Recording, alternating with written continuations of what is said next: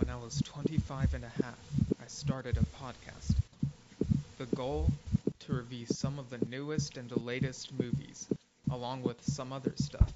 With the help of my guests, I was able to do this, but there were dark forces tampering with my podcast, and with me. They called it an improvised podcast for some reason. I eventually found help in the form of myself. Yes, the me from a universe where the movies I reviewed got delayed. Apparently, my podcast made it to his universe. I know now that it is my duty, for the good of that universe, nay, the multiverse, to keep recapping and reviewing these movies, to hold listeners over until they could eventually see the movies as they were made in their world. For some reason, they come out differently in my world, but it's kind of entertaining that way. My name is Steven Schinder, and this is Delayed Replay.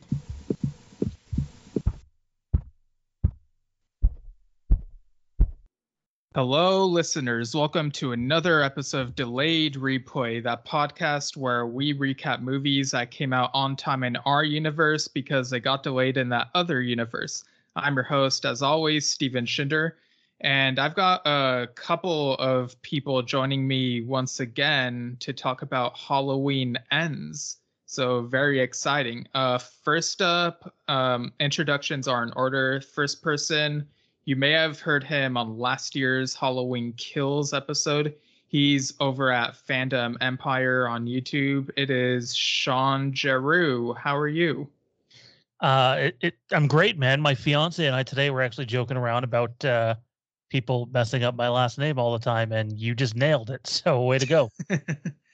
nice. Yeah, I, I think it helps that like last year I probably asked how it's pronounced, uh, or maybe I heard it on IPC or something. I don't know. So glad I got it right. um, and the other guest, you may have heard him on some other episodes within the last several months, uh, pretty much on and off throughout this year, basically. It is Mr. Multiverse, also from YouTube. How are you? I am good. That's very good to hear. Before we get into Halloween ends, listeners have heard how me and Sean got into the franchise, but how how did you get into the franchise, Mr. Multiverse?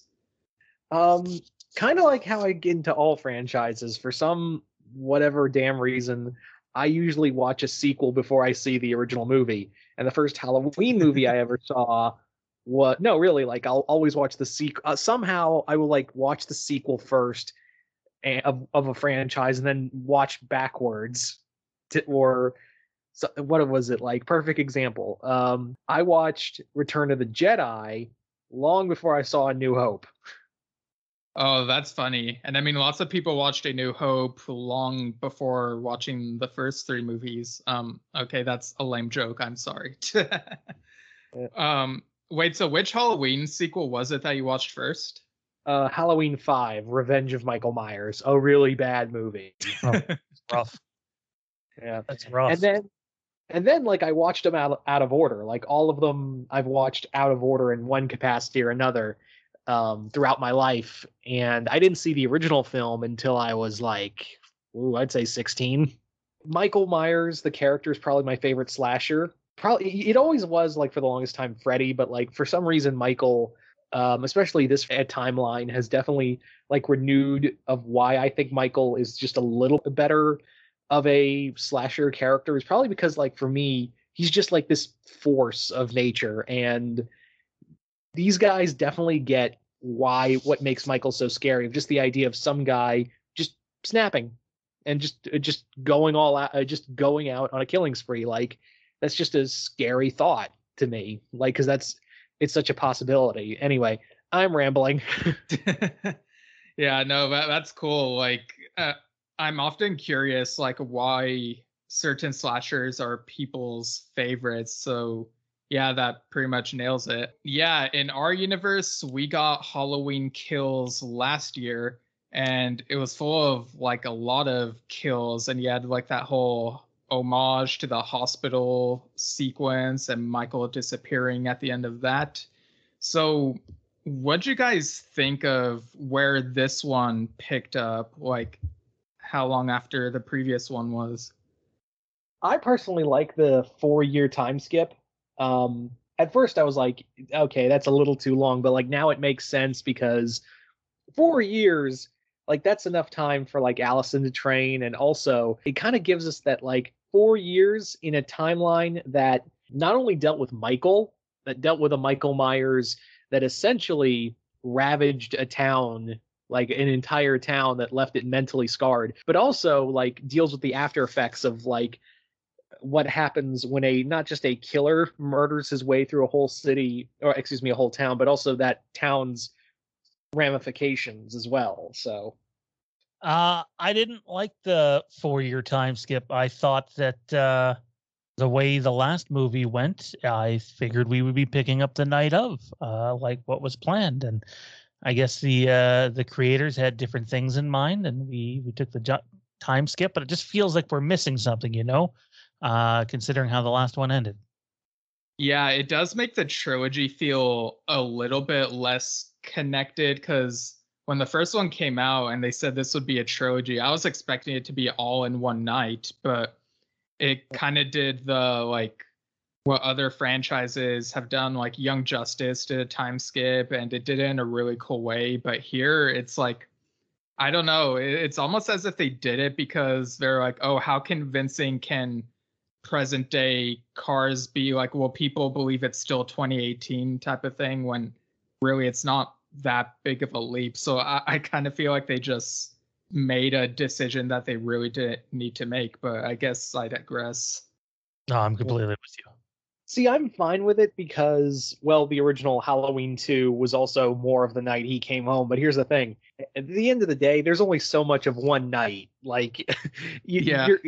You you basically have people complaining, how long is nights in Haddonfield? Is it just like, you know, the winter, the, you know, the solstice or whatever? It's got to be that. Like, people would just uh, here's the thing no one would be happy like no one was going to be happy if they made it one night or if they time skipped to even like one year so i came to peace with it even like real quick because again i kind of want to see more of it, oh, halloween kills open the door to what happens when you what is a ta- what happens to a town that kind of gives into their fear and anxiety and the ramifications of that and i think ends really does that very well yeah i i kind of get what you mean so yeah, we talked about Allison's training. What did you guys think of how that was conveyed in the beginning of this?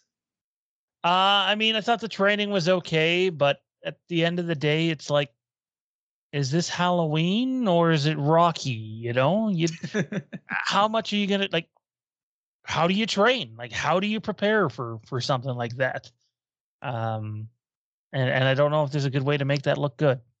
I know I sound very negative right now, but it'll change a little bit. I liked it. Um, it's a little more like again, Allison kind of we kind of see flashes of that in Halloween Kills of her handling weapons and whatnot, but like at the same time, like you clearly see she was a novice at, and even Laurie, I really like how Laurie kind of just trains her and all this.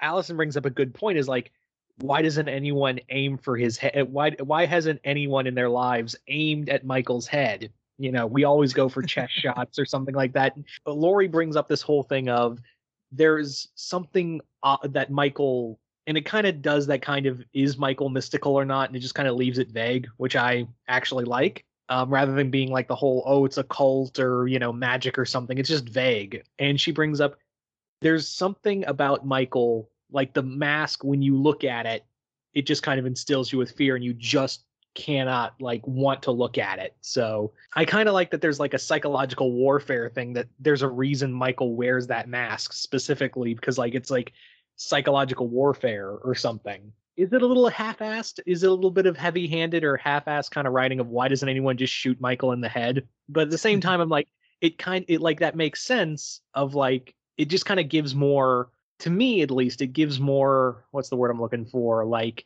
credence to the like the the rever- the relevance of the mask you know what i mean?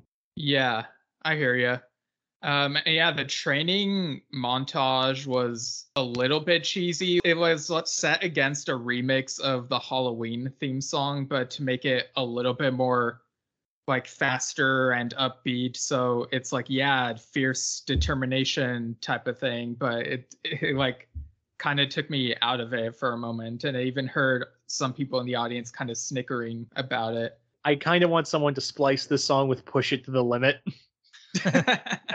yeah, ha- Halloween High School Musical crossover when.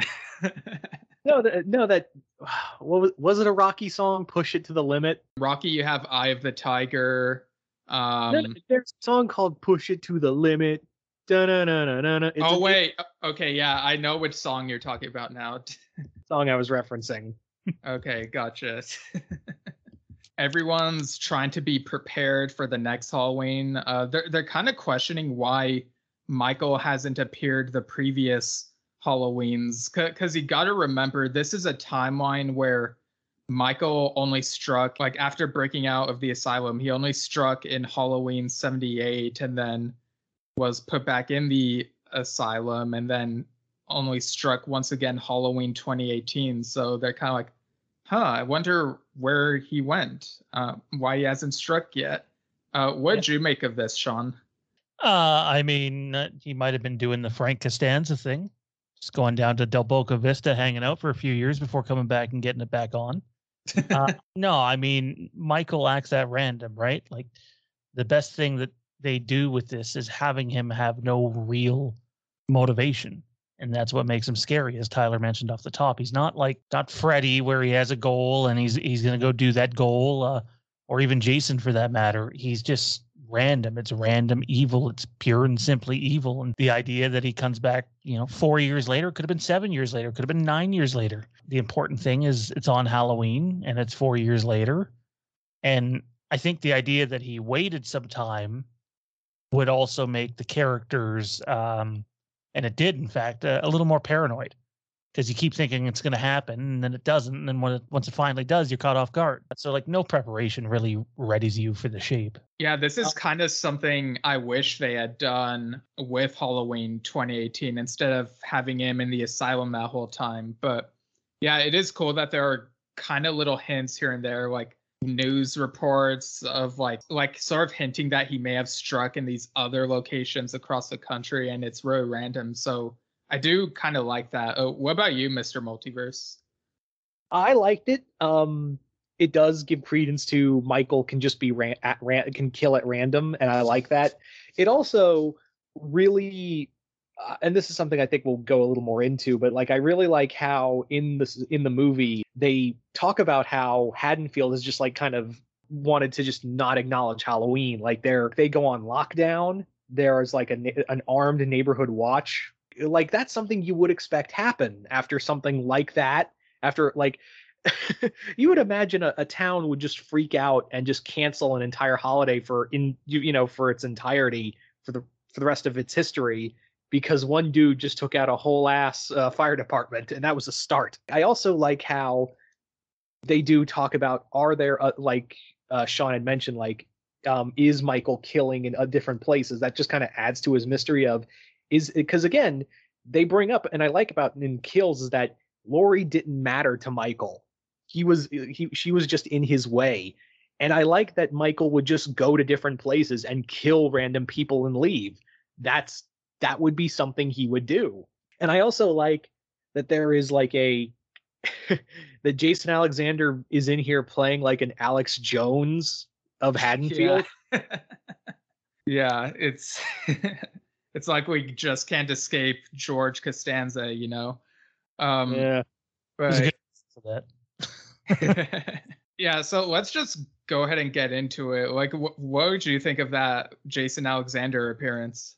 I personally thought it was kind of weird, but then again, you know, Danny McBride and Gor- and uh, David Gordon Green have had comedy actors and and in their films. I mean, obviously, Big John, Little John, and in Kills, but here he's kind of like it's not obno- to an obnoxious level, but you already know. Oh, Michael's gonna just destroy you, and I'm waiting because he just says some really off, like really. I uh, he's clearly supposed to be a- um, Alex Jones because he's saying like rumors of like the you know Michael Myers is like a socialist experiment created by the communist Democrat Party to kill.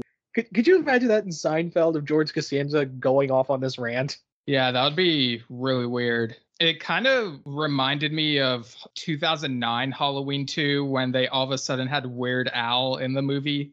Like it's kind of that level of sort of taking me out of it a bit. First off, let's be thankful that this movie was nowhere near as bad as Rob Zombie's Halloween 2. um, I I'm okay with it because I love Jason Alexander and I've seen him in so many things and and I mean was it Criminal Minds he was in at one point I think it was Criminal Minds where he basically played a, a serial killer and so like for me he he fits in any genre but I, I know when you look at him it's hard to not think George Costanza and the tamales. like I never got that far in Criminal Minds, but I have seen the memes and they do intrigue me. Like I do want to watch those scenes that he's in. But then we get like actual Halloween night. People are like wondering if the shape is really coming. Like, is Michael here? Is he not?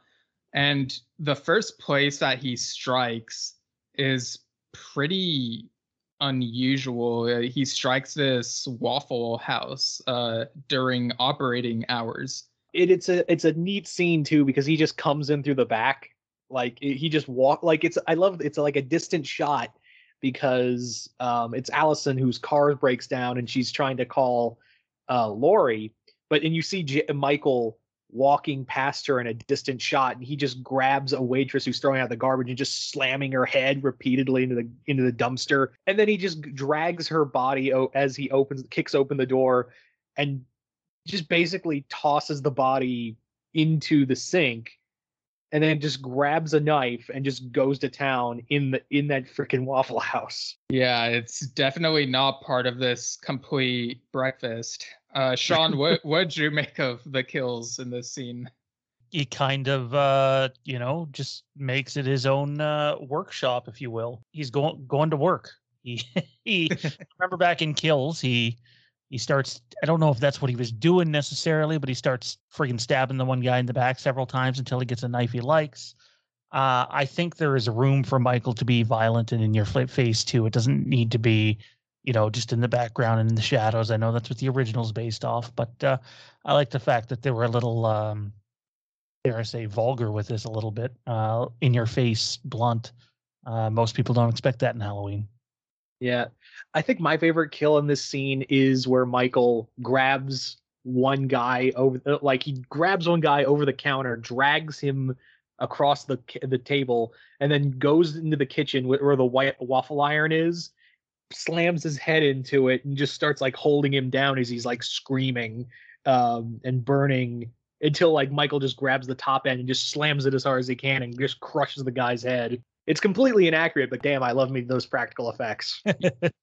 yeah, th- this waffle iron sequence, like when it was happening, it reminded me of that unused concept for Saw 2, where like one of the victims would have had to go through a waffle iron trap, but they decided to cut that out entirely. Michael is here and he's like taking no prisoners. He's like just going to town with this bloodbath. And and like you guys have said, it does feel very uninhibited. Like this is the kind of stuff I I'm used to with the Rob Zombie uh, stuff, not just Halloween, but with his like House of a Thousand Corpses and The Devil's Rejects, where it is kind of more vulgar and nihilistic, and but it still feels like it's in the same continuity vibe wise as the previous two movies, and I quite like that. Then Laurie and company decide that they like they hear about what's going on at the Waffle House and then the chase ensues, I guess you could say. Uh, Sean, what'd you think of like how this whole thing went down and the emotions that they were conveying here. I mean, I think when you're running away from Michael Myers, you're you're basically screwed. you could be in an uh, a Lamborghini, pardon me, and and Michael, who looks like he walks slow as molasses, and yet finds a way to always catch people. It's almost like he has the ability to slow down time. I know he doesn't, but uh, it, it feels that way and I thought the emotions were there where they uh, needed to be. But uh, I mean, there's a moment where they they run the red light and very nearly get t-boned. So emotions can be bad too.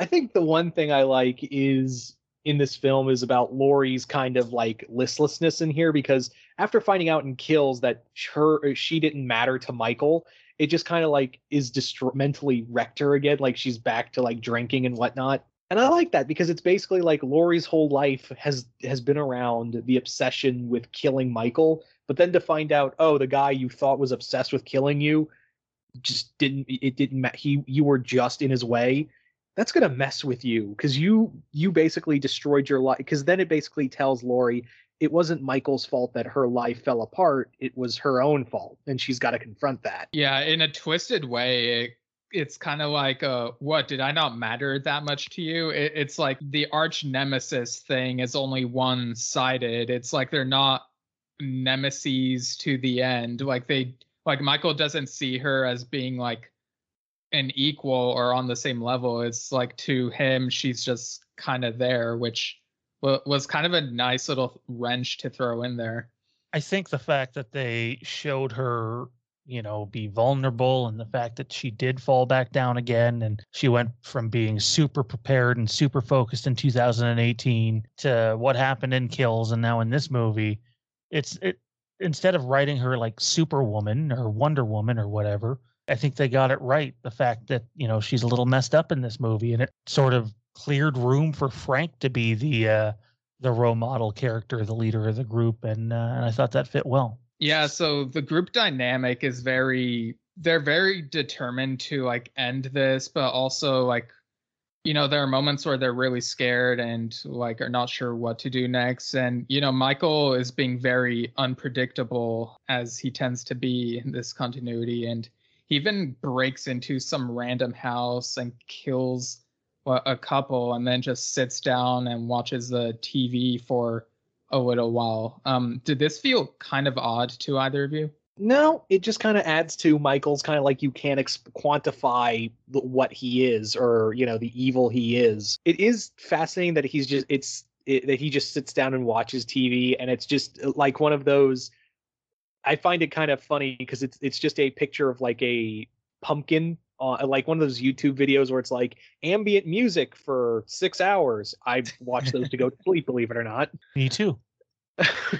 Oh wow. Small world. Mm. And those work?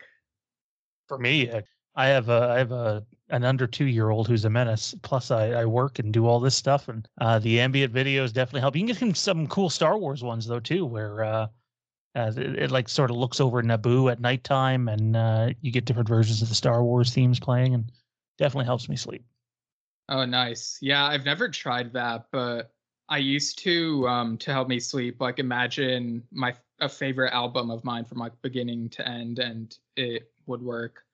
At this point, they're trying to search house to house because they don't know where Michael is. And then when they discover him there, they're kind of taken off guard by him just sitting there. But then it kind of gets the blood pumping again when he's turns his head really quickly to the window and automatically tries running to strike at them. How did you guys feel in that moment? Uh, I don't like the idea of Michael running. And it felt we like it didn't look right. Them having Michael being uh, the one that gets chased for a bit was definitely the wrong direction to go. Like it kind of broke the formula a bit, right? Yeah. Definitely. Uh, I will say though, I like how they point out that like again, kind of adding to that kind of mystery that Michael has, because like they bring up that you know Allison's mom put a knife through his back, deep in his back, and he still came back. He survived a fire. He got half of his hand blown off. How is it like? There's something more to him, and He he's got like, shot several times too. yeah, he got shot a lot. You know, Luma, as Loomis said, I shot him six times. yeah, in a bunch of the movies, like he gets bested different ways um, at the end of some of them. It's like, man, how do you take this guy down? And like one of the characters even tries taking him down with an axe, but he he's just able to best them and use the axe against them. And he makes for a really interesting kill where I guess it's kind of a cliche, like the axe going into the eyeball, but like it was very, it looked very real and made some people very squeamish to see it. I guess. It's one of those stomach turning moments, Yeah. Um, like when uh, Big John got the knife in the armpit. Yeah.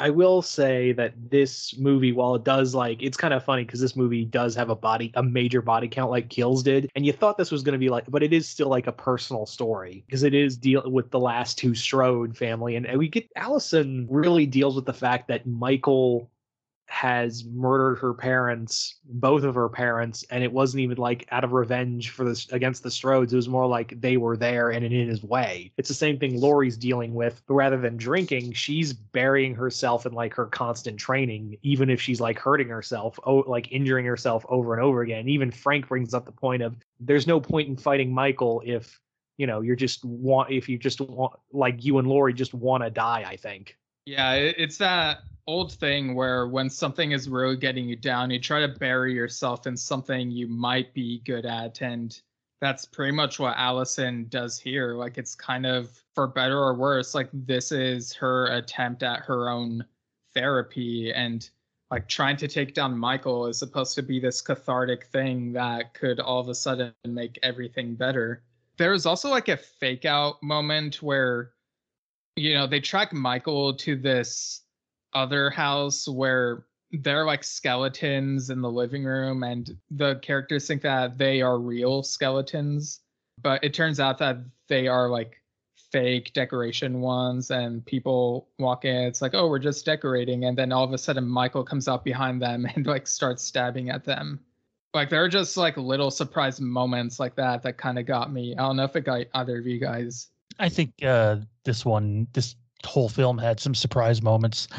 I think the first two kind of lacked the uh, the jump scare moments, and this one was definitely full of them, and done on a much smaller scale than the last one as well. I will say that I've never cared for jump scares. It's a cheap tactic. Um, and even with two, the two it had in this film, I was like, you didn't need this. None of the Halloween movies needed this, so you don't need it here. Like, don't don't be the Conjuring movies. Don't. yeah, I, I've watched. Um, the, there are some good moments in the first two Conjuring movies, but for the most part, like that universe hasn't really been doing much for me, uh, personally. But I mean, I guess I'll continue with some of those movies, see if I find anything I like a bit more. you won't. All right, fair enough. Uh, What'd you guys think of how Frank tried dealing with Michael in this movie? Going into the movie, I thought if anybody was to end Michael, that they would probably have it be Laurie, but that's not what I want. I've never wanted Laurie to end Michael. Uh, and I, I thought personally, if they were going to do it, Frank would be the best option for it. Uh, that didn't end up happening. But at the end of the day, if there's a hero character in a horror movie, I, I would argue that Frank definitely plays the mentor slash hero role prominently uh, in this movie and is far more aggressive in this movie than the uh, prior two. Although I suppose that's not hard when you're on your deathbed in one of them. That's a good point. Like lots of people have this expectation that you know it's that old slasher trope the final girl has to be the survivor and take down the slasher but they kind of allude to the possibility that this could turn it on its head you know as much as Laurie has trained for this and she's become like the the Sarah Connor of this I guess you could say it's y- you know the, the what i like about this continuity is that it's trying to keep us on our toes and second guessing. And you know sometimes that'll work for some people other times it won't. But i quite like how they're kind of playing with those tropes kind of trying to subvert them a bit or tease out the possibility of subverting them. I do like the idea that Frank in this movie, when he goes to confront Michael, he basically tells Laurie, you know, you got to face the scariest thing you've never wanted to face, you know, being a parent, even if it's a grandparent. So he's basically like throughout the movie, Frank is talking to Laurie like, you know, maybe the whole reason you you obsessed over killing Michael was because you couldn't cope with being a parent. Like maybe deep down that was that was your real fear and you were covering you were covering that with your trauma. And that actually is like a like a thing people do. Like they're too like they'll use their trauma as like a blank a security blanket not to deal with other things. Like it kind of reminds me of some of the stuff I see in uh, the TV show Doom Patrol, like the way that they handle trauma and like family problems. And I really love how that show explores that stuff. And with these movies, it feels like it's not just slashing, like they're trying to touch into a, like really trying to say something. And sometimes it might not work for everyone, but I do admire the attempt to do something like that. He tells Laurie like your daughter's gone, you're you know, all she Allison is all you have left and she you are all she has left so what's it going to be like is the entire strode family just going to die like is that what because that's what you're leading everyone to is like you are basically ahab michael's your white whale but here's the twist the whale don't give a damn about you frank brings up this brilliant parallel between moby dick and like the relationship between ahab and and uh, the whale with her and Michael because he basically brings up, yeah, the whale was just a whale, like it just did its own thing. Ahab was the one with the obsession, and it got everyone killed. Sound familiar? It always comes back to that parallel, doesn't it? Yeah. Was there a moment that you thought was like the scariest moment in the movie? For me, the scary. Uh, I don't know about. I've watched Halloween movies for so long now that like, and, and I've grown to like Michael so much that it's like I don't know if Michael Myers scares me anymore. I'm almost rooting for him in these movies. yeah, it's hard for these to scare me because it's like I'm so used to watching horror movies that sometimes it's just kind of a guilty pleasure watching them and I don't scare easily. These things aren't exactly relying on cheap uh, jump scares all the time, uh, like some other movies that have been mentioned. And I think that's a good thing. I, I honestly do. So I don't know if there's a single moment that scares me in this one, but the fact that we go back to sort of what was in the original and you have Michael creeping around a little bit more towards the end of this one, and you know that the characters that most people are cheering for are so close to finding him, but you also know how much danger they're in. Uh, the idea of you know knowing he's going to attack but not knowing when, I found that scary. My favorite scene is with um, Jason Alexander getting killed because again we kind of figured he was, but how yeah. he died is is really haunting. He's basically doing a live show and spoiling because the like the sheriff, the new sheriff tells him, "Do not, do not tell anyone that Michael is back in town." Of course, he opens his mouth and puts the whole town in a panic. And as everyone, the people are listening to over the radio, they hear him like talking about like, "Oh, Michael is just this oxygenarian and created by, you know, he's some, you know, socialist experiment made by the Democrat. And then you start hearing like choking, and over the radio you hear him like screaming, and the screaming gets louder and louder. The reason being, you cut back to his side, like, and you see Michael like cutting at his neck, but also pulling at the top, and it's stretching out his vocal cords and making the yeah. pit, the scream and pitch higher and higher as his head's being removed very chilling. Like it, it's kind of uncomfortable to see because I really love Jason Alexander, but it's also kind of comedic to me because again, it's Jason Alexander.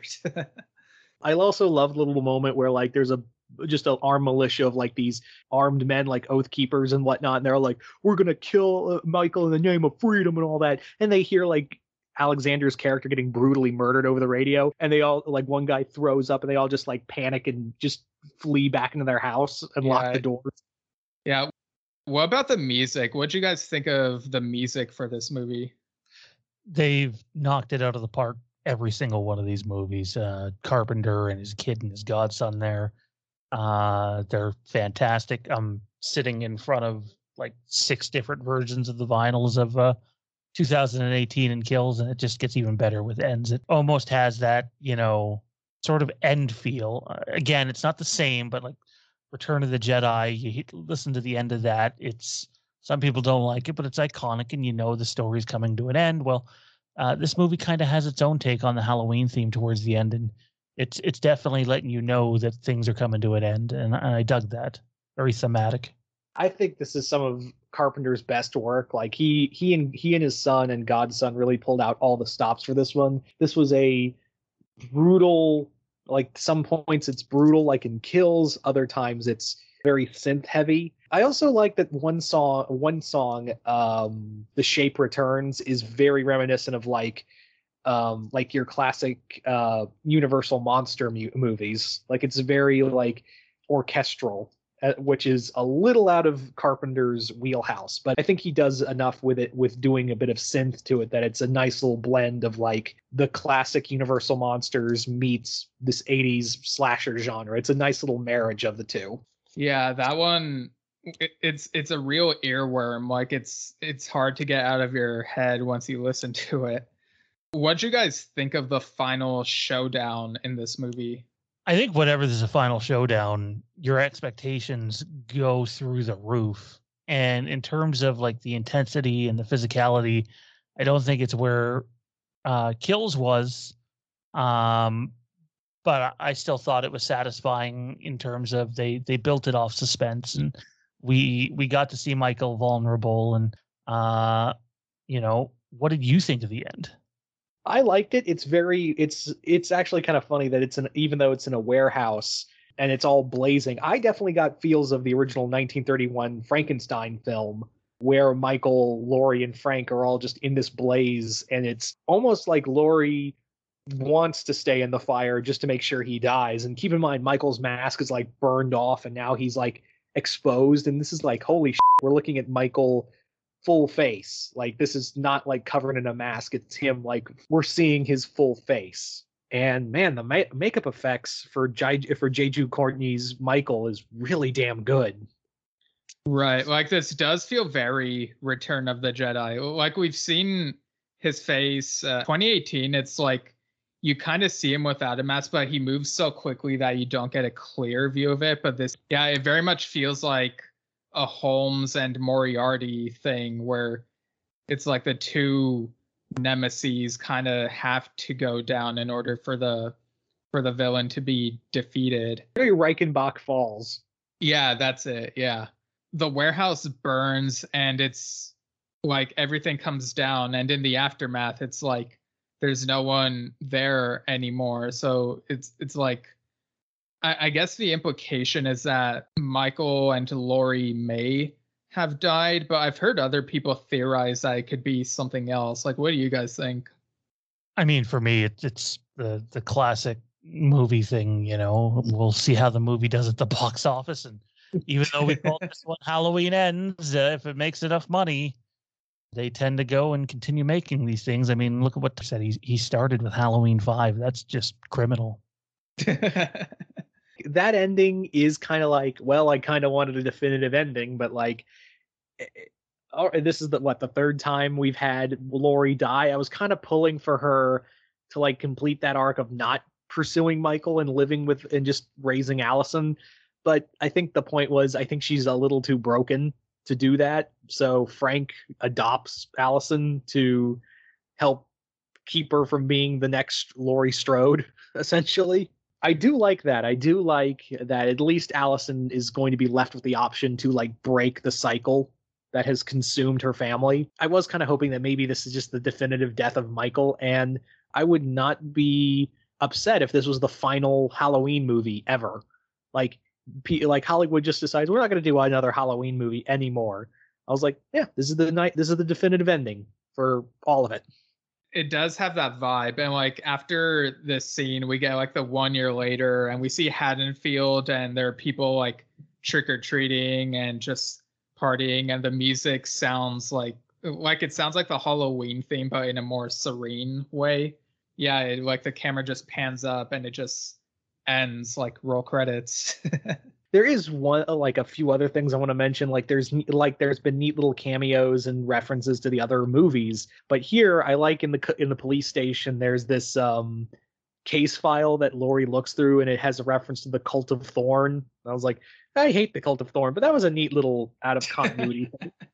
Um, there's also a reference to Ale- Jason Alexander's podcast where he talks about the news of Stonehenge being stolen, a reference to Halloween 3. Oh yeah season of the witch Yeah, with the Cult of Thorn reference, I was like, oh, that's kind of odd. But maybe in this universe, it's like a more grounded Cult of Thorn where it doesn't have the supernatural stuff. Like, uh, I don't know. Like, it's probably just, they probably didn't think about it that hard. And it's just a reference. Yeah. Um, I mean, with the way kills ended, it's kind of hard to not think Michael's supernatural at this point. But I like the sword stuff personally, Yeah. even Uh, if I got five. Also, I enjoy the cameo by Danielle Harris, the original Jamie Lloyd, playing that uh, uh, waitress that Michael just bashes her head in in, in, in um, the dumpster in the Waffle House scene. Like that was a that was cool to see ha- Harris back in in the uh, franchise for the th- well third time because she was in the Rob Zombie movies. yeah, that was something I didn't notice until like after watching the movie and seeing the credits. I was like, oh, that was her. Oh, okay. Because it's been a while since I've seen her in the Hatchet sequels. But yeah, that was kind of cool. Um, I guess we can go into final thoughts and score out of 10. Uh, so, uh, Sean, what are your final thoughts and score out of 10 for Halloween Ends? I mean, as much as I love these movies, most of them anyway, uh, when you title a movie Halloween Ends, you should probably end it. And this kind of felt like it was way too ambiguous and uh, the door's still open. Uh, that aside, the suspense in this movie is great. Uh, there's a little less comedy in this movie than the previous two. All in all, I, I'd give it a 7.5 out of 10, but ultimately, uh, you failed to deliver on a promise seven and a half burnt jack and jack o' lanterns. Nice. All right. What about you, Mr. Multiverse? I will agree that the ending does feel a little too ambiguous for my taste. I feel like we should have just gotten a definitive ending rather than leave the door open for the possibility of a sequel. Because yeah, um, Jamie Lee Curtis is not going to do this again. Um, she's not going to keep doing this movie again, and Michael will probably be like seventy years old. So yeah, I mean Michael at sixty is like scary enough, but like there's a point where the, the suspension of disbelief comes in. But I do think this film deals with trauma and the trauma not only the lore that Laurie and Allison feel, but everyone around them. I think it handles that pretty well. And also, I'm such a gore hound. There are some just great gore uh, gore scenes in here, and I'm gonna give this eight severed Jason Alexander heads out of ten. yeah, I echo those sentiments of the ending being maybe a bit too ambiguous. Like again, like without actually seeing Michael dead and like actual dying like on screen, you run into that. Well, like I feel like it's gonna be like the Friday the Thirteenth and Nightmare on Elm Street things where you put final in the title, but it ends up not being the final one. So I'm sure like at some point in the future. I don't know if it'll be five years or 10 years or whatever. Like, we'll probably see another iteration of Halloween. I don't know if it'll be in this continuity or an entirely new one, but something, you know, it just feels inevitable at this point. And maybe that's the scariest thing. I don't know. All that being said, I feel like I didn't like this as much as our universe's version of Halloween Kills, but it was definitely better than Halloween 2018. Uh, so I would give this uh, 7.8 out of 10 butcher knives. Uh, so yeah, I guess that'll do it. Thanks for joining again, Sean. Where can people find all your stuff? Uh, you can check us out on YouTube. Uh, our main channel's Fandom Empire, and we just launched a uh, Star Wars channel called Star Wars Fandom. Yeah, nice. And there's lots of Halloween related stuff over on Fandom Empire as well, so people can check that out. Just recently, I took your recommendation of reading those Taking Shape books. Like the first one talks about the making of each of the Halloween movies, and second one's about the Halloween movies that that were almost made but didn't get made. And I'm like more than halfway through that, and I, I've been loving these books that you recommended. I, it took me a year, but finally got to them. They really are a love letter to Halloween. Yeah. Um, all right. So thanks again. And Mr. Multiverse, where can people find all your stuff? They can find me on Mr. Multiverse on YouTube, and I have a Patreon called The Mr. Multiverse. So go check those out, and please help me financially because I hate my job. yeah, I think lots of people can relate to that. As for my plugs, people can follow me at Steven Schinder on Instagram and Twitter, Steven Schinder Storytelling on Facebook. You can find my fantasy horror comedy novel Lemons Will Like Rain on Amazon and go to stevenschinder.com for more info on that.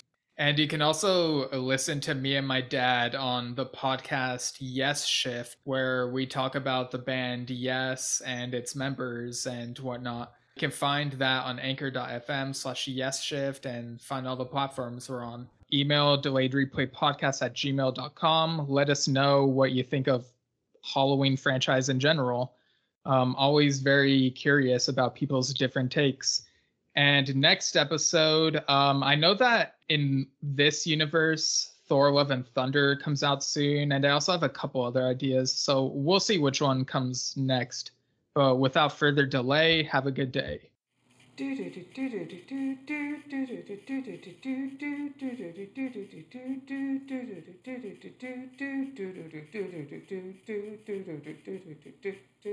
do do do do do do do do do do do do do do do